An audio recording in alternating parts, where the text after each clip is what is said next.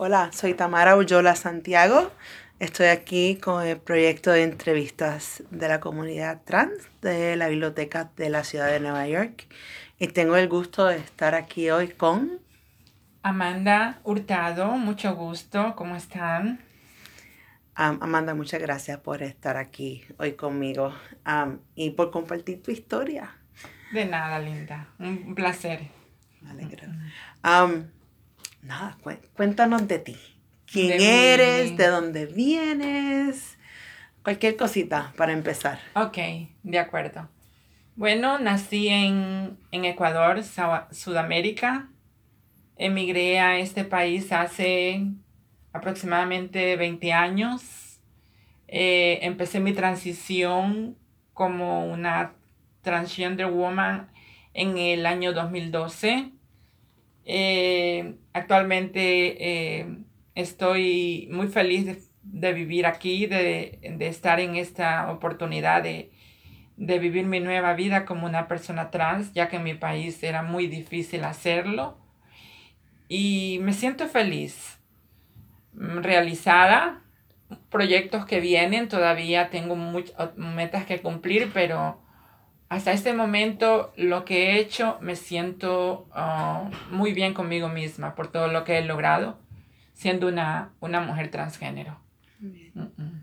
Cuéntame o cuéntanos de, tu niñez, de, de la vida en Ecuador de cómo era Amanda antes. Chiquitina, antes. ok. Bueno, en Ecuador eh, era una persona muy introvertida. Eh, perdí mi madre a los cuatro años de edad. Eh, no tuve, mi padre también me, me, abandonó a raíz de que mi madre falleció. Me crié con mis dos abuelas. Pasé por momentos difíciles en mi niñez, felices también, pero oh, muy problemáticos, especialmente el hecho de que yo siempre me sentí diferente. Desde que tengo uso de razón, yo sabía lo que yo era, pero no lo podía manifestar porque crecí en un pueblo pequeño donde la cultura, las tradiciones, eran muy, muy, muy conservadores, entonces no me pude, no pude expresarme yo misma. So, tuve que esperar graduarme en el colegio de mi secundaria. Luego de ahí emigré a la capital de mi país, eh, donde estudié, pero aún todavía no podía realizar mi, mi, mi, el deseo de ser yo realmente como yo quería ser desde pequeña, ser una mujer transgénero.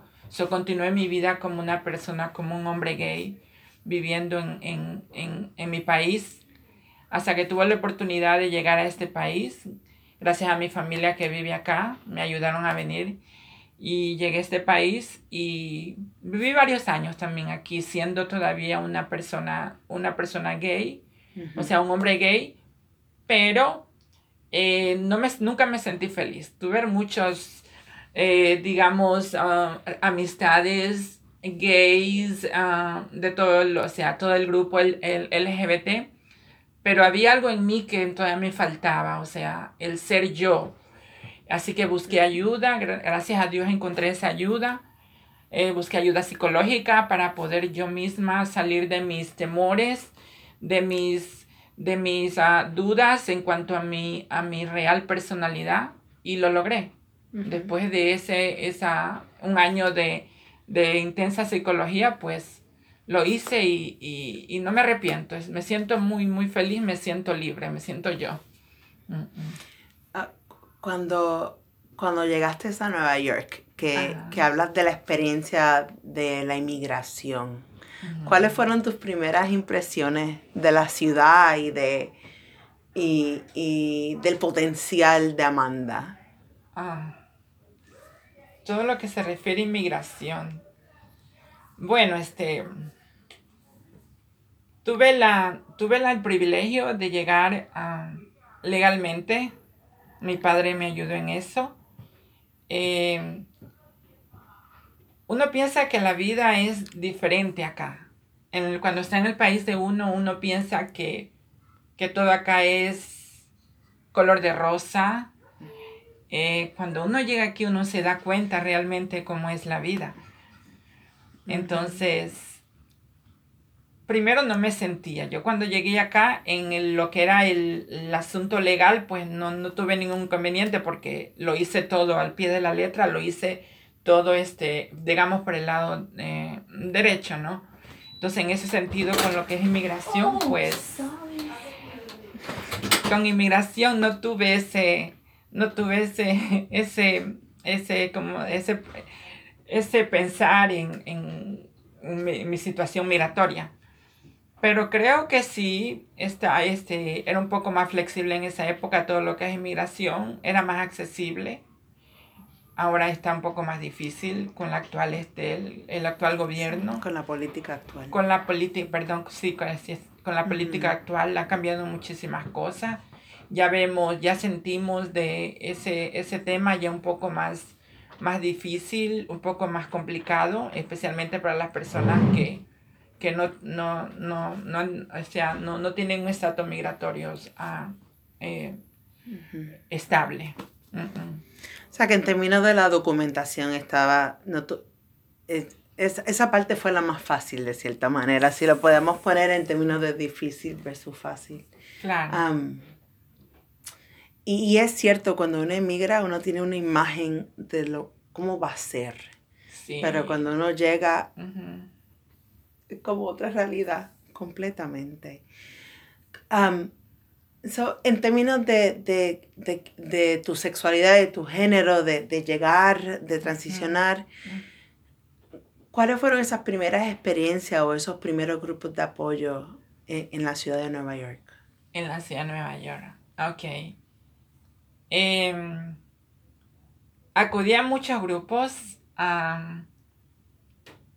pero en esos no me sentía cómoda como, como era yo aún no empezaba mi transición, seguía en mi, en mi, en mi vida de, ser, eh, en mi vida confundida de lo que yo realmente no era. Eh, toqué muchas puertas, no se me abrieron.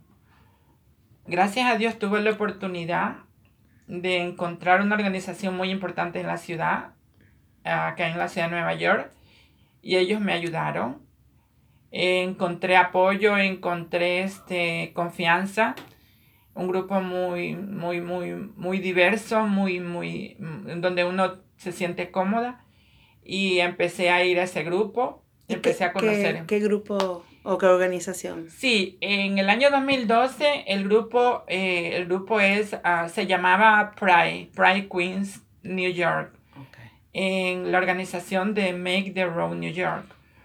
Pero estuvo un par de años con ese nombre, ahora eh, le cambiamos el nombre y se llama Trip.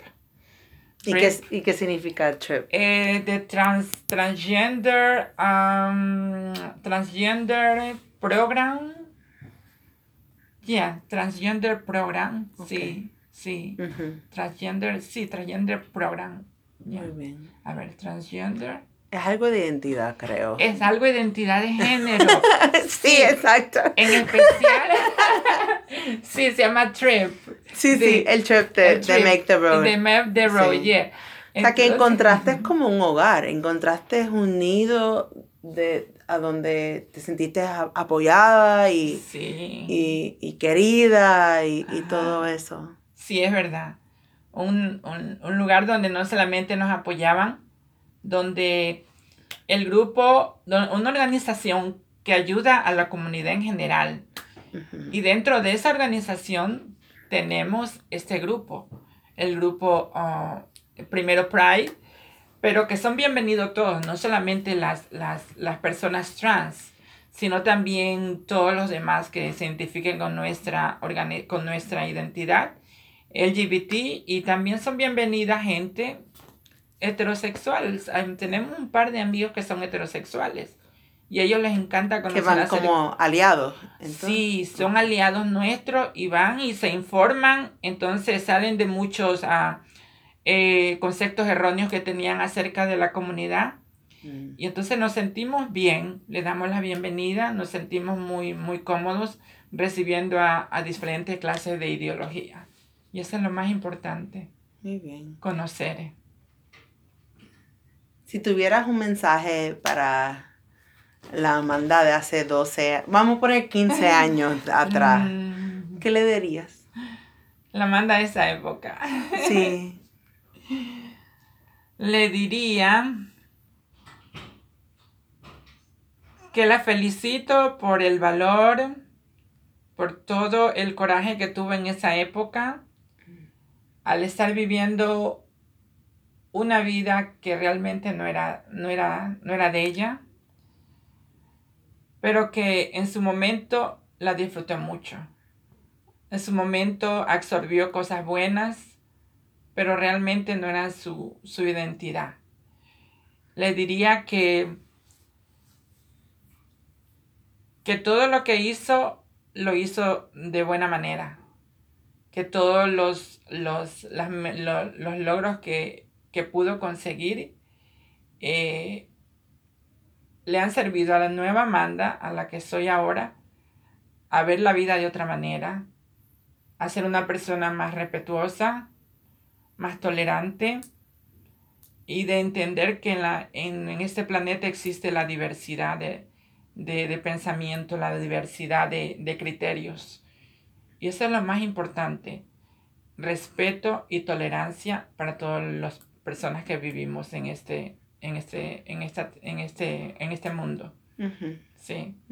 Eso le diría a ella, que la felicito. Muy bien. Sí, la felicito. nada como darnos amor, ¿no? Sí. Claro, el coraje que tuvo de, de las barreras que, pudo, eh, las barreras que pudo este, romper. Y no fue fácil, pero en la vida nada es fácil, siempre hay que luchar y hay que perseverar para lograr lo que uno, uno quiere ser o lo que uno aspira a, tener. Entonces, eso le diría. Recuerdos bonitos que tengo de esa persona de esa Amanda de, hace un par de años atrás. Y, y no me arrepiento de nada. Todo lo hice en el momento, lo disfruté. Estoy aquí, hice cosas buenas, cosas malas. Aprendí de las cosas eh, malas, aprendí de las malas experiencias para no volverlas a, a realizar. Absorbí todo lo bueno, pero nunca me olvidé de los errores que cometí porque esos esos te hacen crecer más como seres humanos. Mencionaste la palabra barreras, ¿no? Barreras. Las barreras que, luchaste. Nómbrame esas barreras. ¿Cuáles, cuáles, cuáles, fueron una, una o dos o tres de esas barreras y cómo, y cómo entonces fue que las enfrentaste o confrontaste? Claro que sí. Ah, mi principal barrera fue ah, con mi familia al llegar a este país tuve que vivir con mi familia, con mi padre y su familia. Entonces, mi, mi padre sabía acerca de mí, siempre lo supo desde que yo era, desde que yo tenía cinco o seis años. Él lo sabía, pero nunca lo quiso aceptar. Porque él es una persona muy, muy, muy aferrada a sus ideales a su, a su manera de que, él, que a él lo criaron en mi país. Entonces mi barrera principal fue abrirme, fue sincerarme con ellos, confesarle realmente lo que yo era, aunque ya lo sabían. pero, decirlo confirmarlo. confirmarlo. Sí, confirmarlo. Eso fue, esa fue una de las barreras más, más, más, gran, más difíciles para mí creo que para muchas de las que nos identificamos porque nuestros países son países muy, muy conservadores, donde eh, pesa mucho lo que es la religión, el, que dirán de la gente, la sociedad. Entonces, uno no puede desarrollarse completamente en, nuestra, nuestra, en nuestra, digamos, en nuestra cultura. No se puede. Siendo una mujer transgénero es muy difícil en los años que yo llegué a este país. Ahora ya es diferente, ya hay más apertura. Y ya tenemos, allá en Ecuador, sí, al igual que acá. Claro, sí, no a tanto nivel, pero ya, ya tenemos organizaciones y tenemos muchísimas eh, activistas muy conocidas a nivel mundial que trabajan mucho, entonces ya nos respetan un poco más, ya no nos tratan como que fuéramos a lo que no somos, ya no. Entonces ya educamos a la gente, todavía queda mucho camino que recorrer, pero yo creo que en un par de años ya todo este estigma, ya todo este tabú de la sexualidad, ya creo que va a ser más aceptable. Esa es una de mis primeras barreras. Eh, segunda barrera, eh, mi personalidad, porque cuando yo me crié, yo me crié como una persona muy, muy, yo era una persona desde niño, fue una persona muy tímida, eh, sufrí de abusos físicos y sexuales desde muy tierna edad. Entonces, eso me, me, me, me, traumó muchísimo. Yo no tenía a quien contárselo. Eh, todo eso yo me lo tragué. O sea, todo eso lo, lo metí dentro de mí misma. No lo, no lo, podía, no lo podía decir porque tenía siempre el temor del rechazo a la sociedad, a mi familia. Uh tuve que vivir una vida, una vida que no era mía, no, no fui feliz. Me refugié en mis estudios, fui una excelente estudiante en la primaria y en la secundaria, me gradué con honores. Excelente. Pero entonces no tuve eh, ese, ese apoyo, especialmente de parte de los seres que estaban cerca mío, no tuve el apoyo. Ellos sabían que me veían que yo era diferente cuando ya, ya, ya empecé mi, mi pubertad, mi adolescencia, pero ellos no lo querían nunca admitir por el, simple hecho de, el que dirán. la homofobia La homofobia, sí, la transfobia. Entonces era algo, era algo pecaminoso para ellos, la identidad de uno, y uno tenía que vivir de la manera que ellos quisieran, que ellos querían. Entonces, esa fue también una de mis barreras. Mi tercera barrera ah, fue enfrentarme a las personas, a la sociedad también. Yo en esta sociedad enfrentarme. Tenía mucho temor. El mismo hecho de mi, personalidad que fue adquirida desde pequeño de esa manera por todos los, sucesos que me acontecieron. Eh, la segunda, la tercera barrera, digamos, fue el, mismo temor mío, mis, mis miedos de enfrentarme a la sociedad, del que dirán, de ser discriminada, no por ser, eh, eh, un, digamos, no por ser como vivía yo en esa época, como una persona gay, sino me sentía más discriminada siendo una persona transgénero. Yo me sentía así. Pero tuve que ayudar a ayuda psicológica y con esa, a ese tratamiento de psicología pude aceptarme yo misma y, cruzar, o sea, romper todo eso. Exacto, romper la barrera de la interna. La barrera interna, sí. Y de sentirme, de, de, mostrarle al mundo como yo en realidad era, no como una persona, ah, digamos, falsa, ¿no? Entonces, poco a poco que iba a, mi, a, mi, a, mis, a, mis, a mis terapias, a mis sesiones de psicología, iba poco a poco yo como, como eh, evolucionando físicamente e intelectualmente. O sea, había este proceso que era de multiplicidades, porque estás cambiando físicamente en términos de la transformación y mentalmente y espiritualmente, me imagino, era todo eso. Claro, es un, eh, es un, es un conjunto de cosas muy, muy, muy importantes. Muchas personas piensan que cuando se nombra la palabra psicología, que es que uno no está bien del cerebro. Muchas personas piensan eso, especialmente en nuestra cultura. Piensan que uno, si va a haber un psicólogo es porque está, está mal de la cabeza, pero eso no es así. La psicología es parte de la vida. Entonces, es algo normal, uno tiene que acudir. La psicología, la psicología influye mucho en la personalidad de, de las personas. ¿Tuviste personas claves o bien importantes en tu vida durante este periodo de, transición? Sí, claro, tuve muchísimas personas que me apoyaron, muchas, uh, muchas personas, no solamente de mi comunidad LGBT, también personas uh, heterosexuales que ellos también me apoyaron de alguna manera, eran personas muy de mente abierta. Eh, en el trabajo también ya no me sentía tan, tan digamos, uh, no me sentía tan diferente a los demás, no me sentía como un pez fuera del agua, porque una vez que yo mostré mi verdadera personalidad, ellos también se dieron cuenta de lo que yo realmente era. O sea, depende de uno, uno tiene que ser siempre auténtico. Eh, si a las personas le gusta o no, ya es problema de ellos. Pero yo eh, sí recibí el apoyo. Una vez que yo me acepté como yo realmente soy, y rompí todo eso, ese, o sea, acabé con todo el miedo, el temor de la, el que dirán, de que dirá mi familia, de que si estoy haciéndole mal a, le estoy ofendiendo a mi familia, entonces sí, logré mucho, mucho apoyo de parte de muchas personas. Qué bien.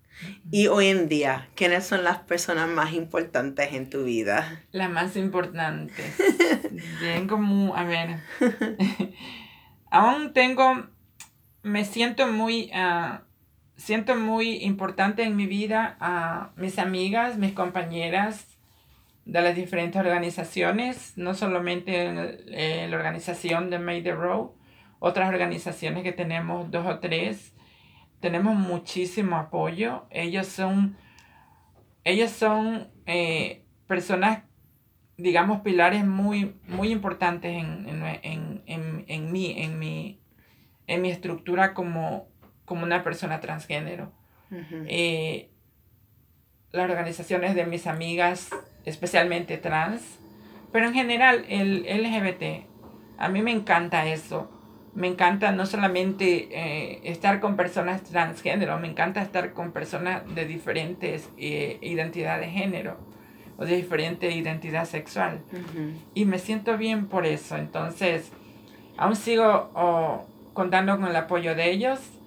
Eh, mis amigos también, tengo un par de amigos ah, que no son, no son de mi comunidad LGBT y ellos también me parecen que son muy importantes para mí de parte de mi familia, tengo pocos. Los, mi familia por parte de mi padre, no, ellos no, ellos viven su vida, todos viven acá en, esta ciudad. Y en otros estados de, Estados Unidos, pero ellos no, nunca, nunca mm, nos texteamos, pero no nos vemos, no tenemos una comunicación muy cercana. y, esa, y esa parte del mismo proceso que habíamos hablado antes de cuando sales y, y, invitas, ¿no? A conocer a Amanda en su plenitud. A ellos se les hace difícil. Sí, se les hace difícil, no entiendo. Viviendo tantos años, en, tengo familias que viven tantos años aquí en este país. Tienen más de 20, 30 años viviendo. Mi propio padre, mi propia abuela. Y yo no sé, ella nunca, ella nunca me ha recriminado nada. Yo perdí contacto con ellos de hace más de yo no sé nada, yo no los veo físicamente hace más de ocho años. Aunque nos comunicamos a veces por un mensaje de texto, un mensaje en Facebook, en redes sociales, pero no sé, yo me acostumbré a no vivir, a vivir sin ellos, porque realmente yo con la familia de mi padre no me crié, no era muy cercana a ellos, desde que era pequeña, o pequeño, pequeño yo no era muy cercana a ellos. Yo, era, mm, yo me crié con la familia de mi madre, que en paz descanse. Ellos eh, son más, un poco más abiertos en cambio a este tema. Eh, tengo muchas familias fuera en, en, Europa, o ellos tienen una mente más, mucho más amplia. es otra, otra mentalidad. Sí, muy diferente. Eh, interesante. Yo creo que para mí uno de los retos del lenguaje, de ser una persona que habla español e inglés, es que siento que mucha del vocabulario cuando hablamos de género, um, para mí porque estoy en Estados Unidos, em, me he acostumbrado a, acostumbrada acá, a, no sé cómo explicarlo. Pero entonces cuando estoy en círculos de personas que hablamos español y hablamos de lo que es el trans y queer, o se amplía, se amplía cómo hablamos. O sea, uno de los términos que ahora se están utilizando un poquito más es Latinx. Eh, como, como un término que, incorpora género con, ser latino, latina. y, y, para mí nada, compartiendo que el proceso de lenguaje, porque somos, somos, usted es ecuatoriana, yo soy boricua, puertorriqueña, pero nos movemos en una multiplicidad de lenguajes dentro del contexto neoyorquino. Y eso puede ser un poquito retante, no sé. ¿Cuáles, ¿Cuáles son dentro de Trip y dentro de tu círculo? cuál es el lenguaje que ustedes utilizan para describirse? Eh, en mí como, en mi experiencia personal. Sí, sí. Yo me identifico como una como una transgénero, una, una mujer transgénero. Eh, ese, es lo más importante. O sea, en mí, eh, digamos ya así socialmente en mi grupo, ya usamos otros términos. Eh, te, dio risa. Claro que sí, son palabras que que, son íntimas, ¿no? Son, íntimas y son, sí, son, no son tan vulgares, digamos, pero ya nos acostumbramos a esas expresiones. Por ejemplo, una de, la, una de las palabras que más usamos en nuestra comunidad LGBT y en especial en nuestra comunidad de, de transgenders es la palabra loca. Eh, oye, loca, esa es loca, no sé, no sé cuánto. Esa es una de las palabras principales que yo, que se escucha más en nuestro medio, ¿no? O ella es, ella es, ella es, perra. eso también se escucha bastante. Entonces, me encanta, me encanta eso porque aprendemos y, aprendemos mucho de otras culturas. Muchísimo. Eso, esa es la magia de vivir en, la ciudad de Nueva York. Absolutamente. Sí, es una diversidad hermosísima porque uno aprende cosas, a unos... a hay palabras que en mí, en mí, en mi cultura, en mi país, en mi lenguaje de, mi país, pues eh, significan una cosa, en otro país significan otra cosa, a veces buena, a veces mala. Y eso es lo bueno de siempre uno culturizarse, eh, aprender más, conocer sobre todo, todo, todo, todos los temas, ¿no? No solamente de la comunicación, sino de las, de las tradiciones y las costumbres de cada, de nosotras. Dentro, dentro de Trip, la, todos ustedes, ¿qué países están representados? Bueno, en, la, en el área de Queens, yo siento que uno de los ah, países más, digamos, que, es más, que tienen más miembros, por ejemplo, como trans, eh, uno de los primeros países que tiene más transgéneros uh, y personas LGBT es México. México es uno, un potencial muy grande de, personas, especialmente transgénero. Eh, pienso en también Puerto Rico, República Dominicana, Colombia, Ecuador y Centroamérica también. Sí hay mucha diversidad, pero entre los principales creo que en Queens, en el área de Queens, son la comunidad LGBT mexicana es muy grande al igual que la, que la dominicana. Eh, hay algo muy particular de Queens. Usted vive en Queens. Sí, en Queens. ¿Cómo es, si fuera a explicar a Queens como la comunidad, eh, no sé, a, para alguien, por ejemplo, yo soy de Bronx, soy de Bronx. Ah, yo he estado en Jackson Heights y en Queens muchas veces, pero si fueras a describir a Queens, ¿cómo lo describirías? A nivel social. Sí. Digamos así. Sí, lo que tú quieras compartir que sea importante. Bueno, es un, es un área muy, muy bonita, me encanta ah, porque en esa área uno, uno puede acceder a muchísimos ah, lugares de nuestra comunidad, o sea, lugares hispanos. Eh, especialmente uno de las, uno, uno de las, de las ah, digamos, de las ¿cómo se dice? Del privilegio o de las ventajas, perdón, ventajas es el lenguaje, eh, nuestra lengua española, eso es lo más importante, eh, que uno se siente un poco más ah, identificado con toda la comunidad, con todos los países. Eh, las tradiciones culinarias, eh, la, vida nocturna también es, es muy, muy accesible para nosotras por ser un, un área muy hispana.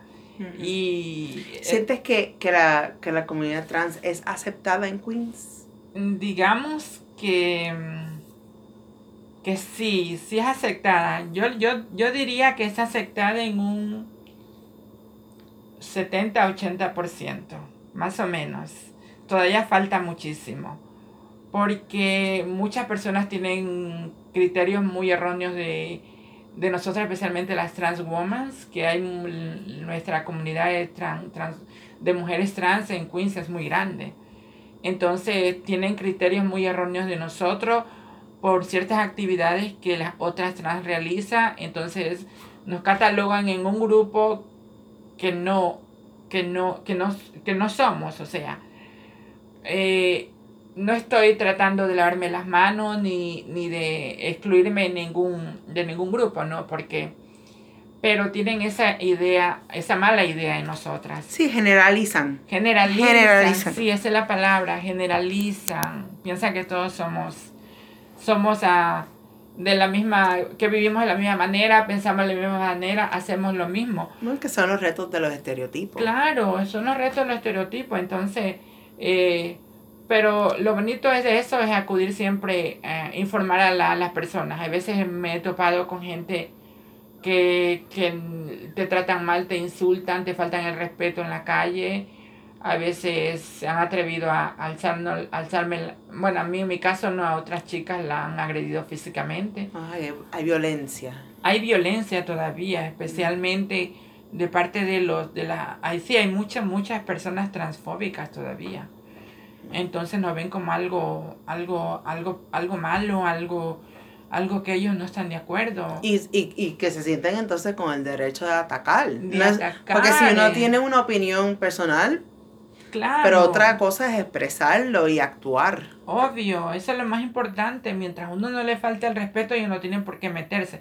Pero si te si digo algo, hay, hay, hay mujeres trans también que a veces se pasan, también faltan el respeto a las personas y en algunos casos también ellas eh, lo tienen bien merecido eh, el, la agresión en ciertos casos, porque también hay que ver que es una comunidad también heterosexual y hay que también, de parte de uno también, a mostrarle a ellos que no, son, no somos simplemente lo, que muchos piensan, lo negativo, sino que nuestro ejemplo, no, con nuestra manera de ser, especialmente en lo que es cuando uno está en un lugar público, en, en lugares, en, digamos, en, en el transporte público, siempre hay que manifestar el respeto de uno hacia los demás. Yo pienso de esa manera. Para dar respeto, para que le dé respeto a uno. Uno tiene, que expresarlo tiene también. Que, sí, claro, tiene que ganárselo. Entonces, de uno también depende. Tenemos también muchas cosas que, que, que modificar en eso y que corregir y para eso es muy importante el, el apoyo de, los grupos en los que estamos. ¿Cuáles serían, Amanda, cuáles tú crees que son lo, las luchas principales que tu grupo está haciendo ahora? O sea, ¿cuáles son los, los temas que están tocando de transformación dentro de TRIP? Dentro de TRIP. Sí. El tema más importante es el asunto de la inmigración. Eso es lo más importante. Porque la mayoría de las, de las mujeres trans, de los miembros de, del grupo eh, no tienen un estatus un estatus migratorio eh, estable, ¿no? No tienen. Entonces, ese es uno de los objetivos principales, una de las luchas principales es, es este, ayudar y tratar de guiar a las personas que se encuentran en, esa posición, ¿no? Ese creo uno de los más importantes. Otro aspecto muy importante en el que también se trabaja mucho es el asunto de la de la eh, educación, eh, de proveer educación a las personas para de esa manera puedan obtener eh, salarios, ah, perdón, mejores trabajos.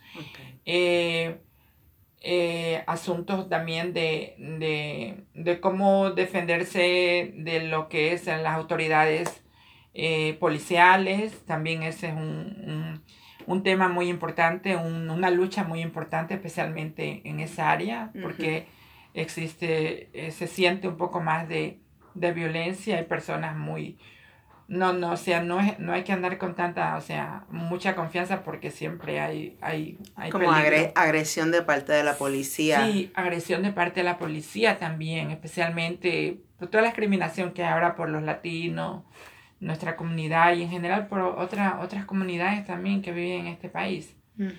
Entonces, también estamos en eso, en ayudar a las, a las chicas que empiezan su transición, en conectarlas a otras organizaciones donde les pueden hallar, dar ayuda psicológica, ayuda, eh, tratamientos hormonales, eh, tratamientos eh, psicológicos también, que tengan este, grupos para que de esa manera puedan sentirse, sentirse bien.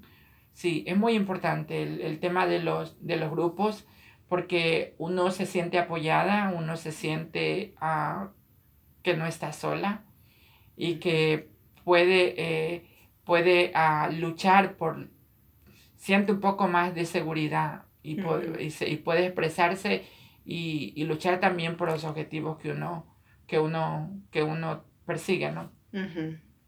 Así es. ¿Cuáles son las próximas metas de vida que tienes para ti? Las próximas metas de vida. Bueno, seguir adelante, eh, eh, seguir, seguir asociada, seguir apoyando a la comunidad, eh, asistir a los grupos, participar mucho en actividades de de de nuestra comunidad, dar información de a las demás personas que se encuentran en nuestra situación, eh, de ayudarlas, ¿no? Dándole la información y todo. Yo como persona, seguir trabajando, eh, seguir también un poco más en mi transición, unas, pequeñas, unas, unas metas que tengo, unos objetivos que tengo todavía que cumplir. Y sobre todo, eh, ayudar. A mí me encanta ayudar a la gente, me encanta siempre tengo, me gusta dar la mano a las personas que más lo necesitan. Sí, es una de mis metas también, de, sentirme más segura como yo soy y de ser un mejor ser humano cada día, sin importar tu, mi identidad de género, sino en general siendo un, buen ser humano. Un buen ser humano. Claro, y ser ser alguien muy productivo para la sociedad, porque vivimos en una, en una sociedad también que tenemos mucho. Yo digo así algo.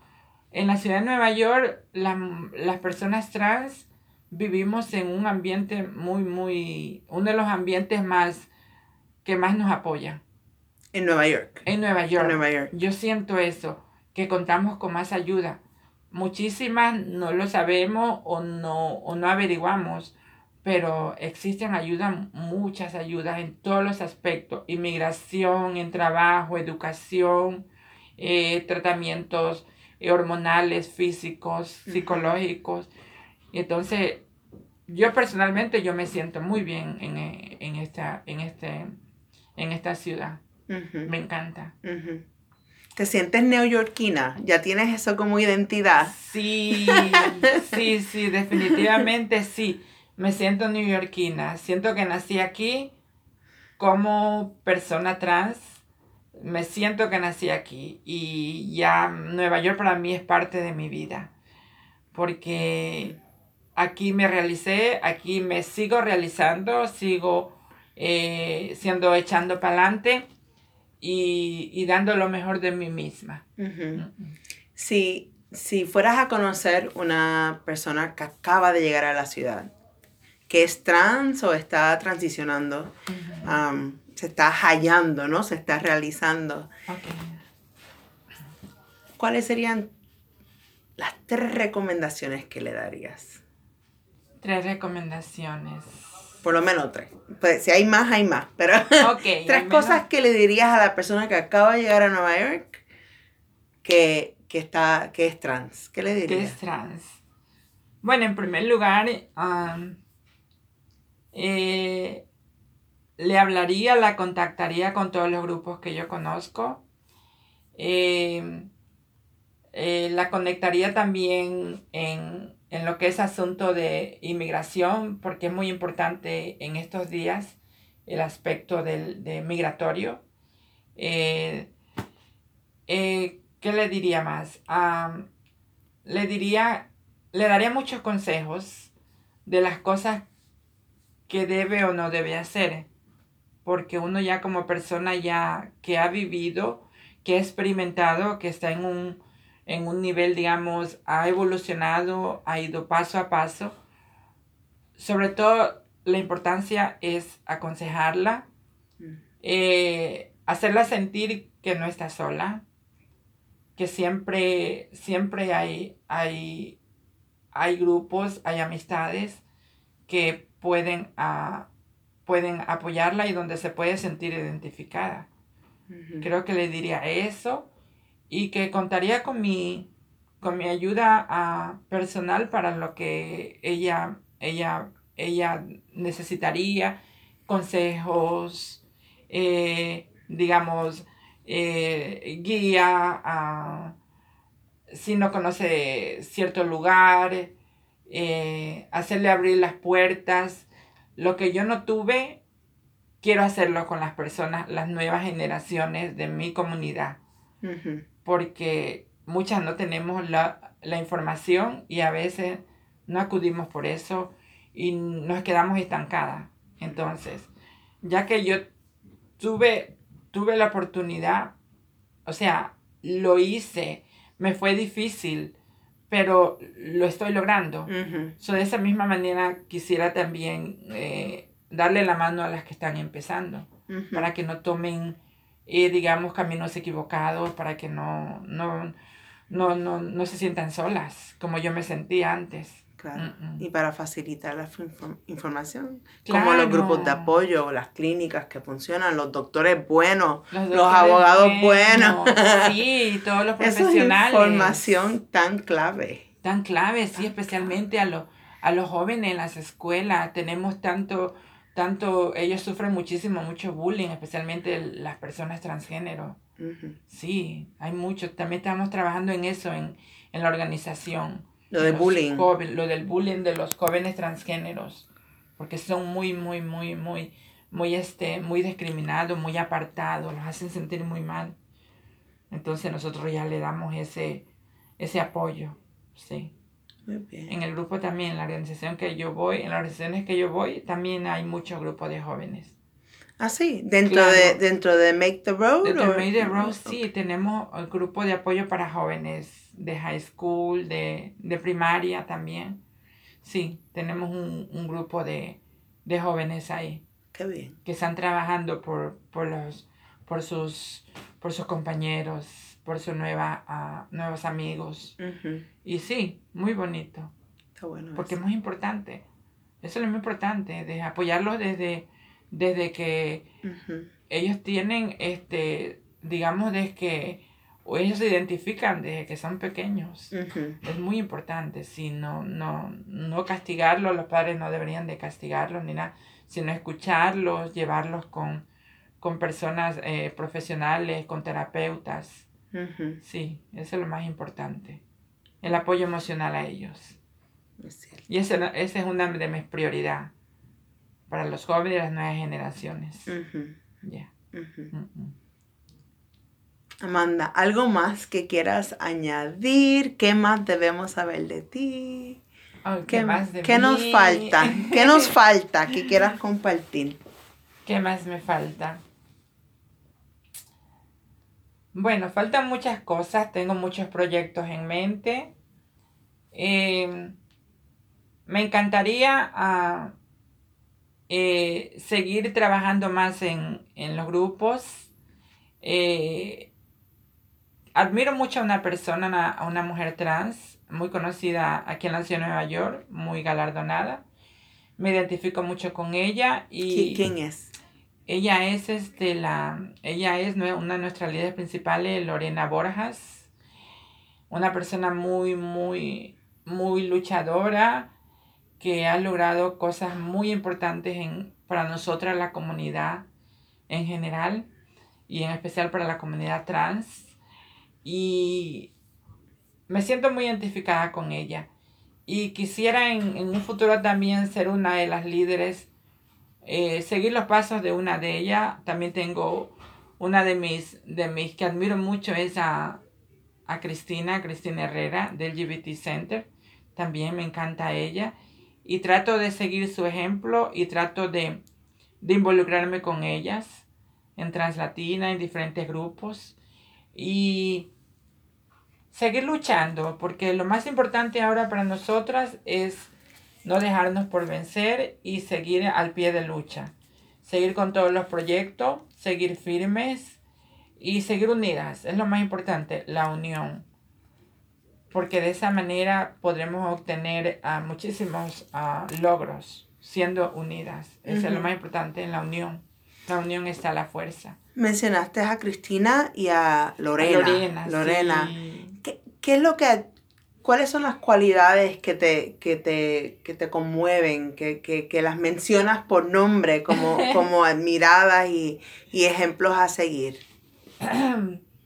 Bueno, personalmente, por todos, los, todos los logros que ellas han, han podido realizar, por su, por su espíritu eh, altruístico hacia la comunidad, por, este, por siempre estar ahí para nosotras y nosotros, eh, apoyarnos en lo que más han podido, porque han logrado, eh, han logrado eh, cosas muy importantes dentro de nuestra comunidad. Y entonces ah, es un ejemplo muy bonito de seguir, a pesar de que en el pasado, bueno, han tenido ciertos tropiezos y, y entonces, como todos seres humanos, pero ellos, ellas siguen en pie de lucha.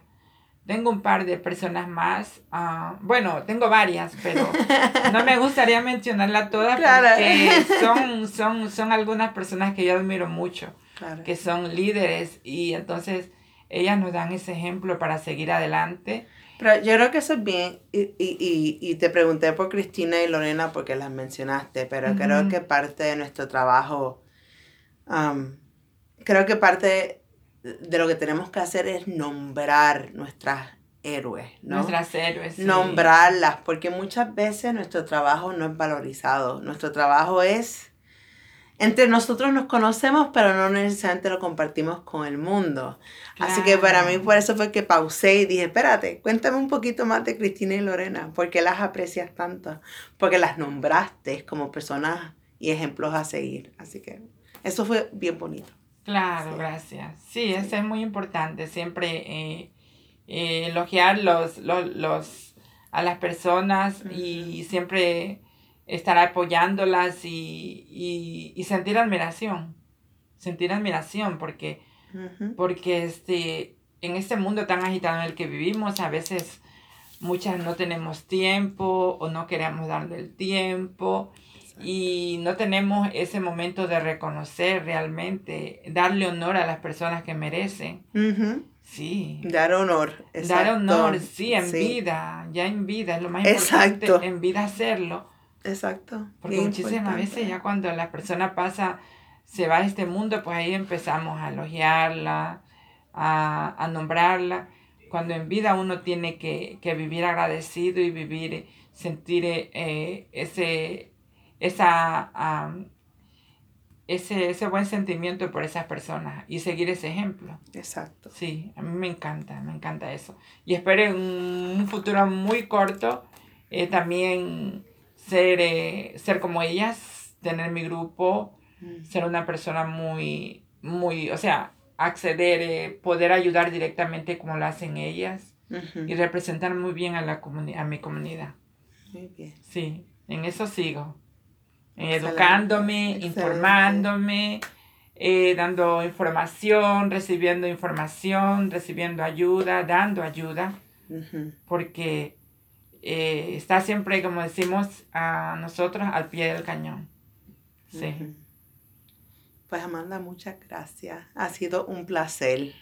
Gracias por compartir tu historia con, conmigo y, con todos los que nos, te van a escuchar. Claro, no, no, no. Muchas gracias a ti, Tamara.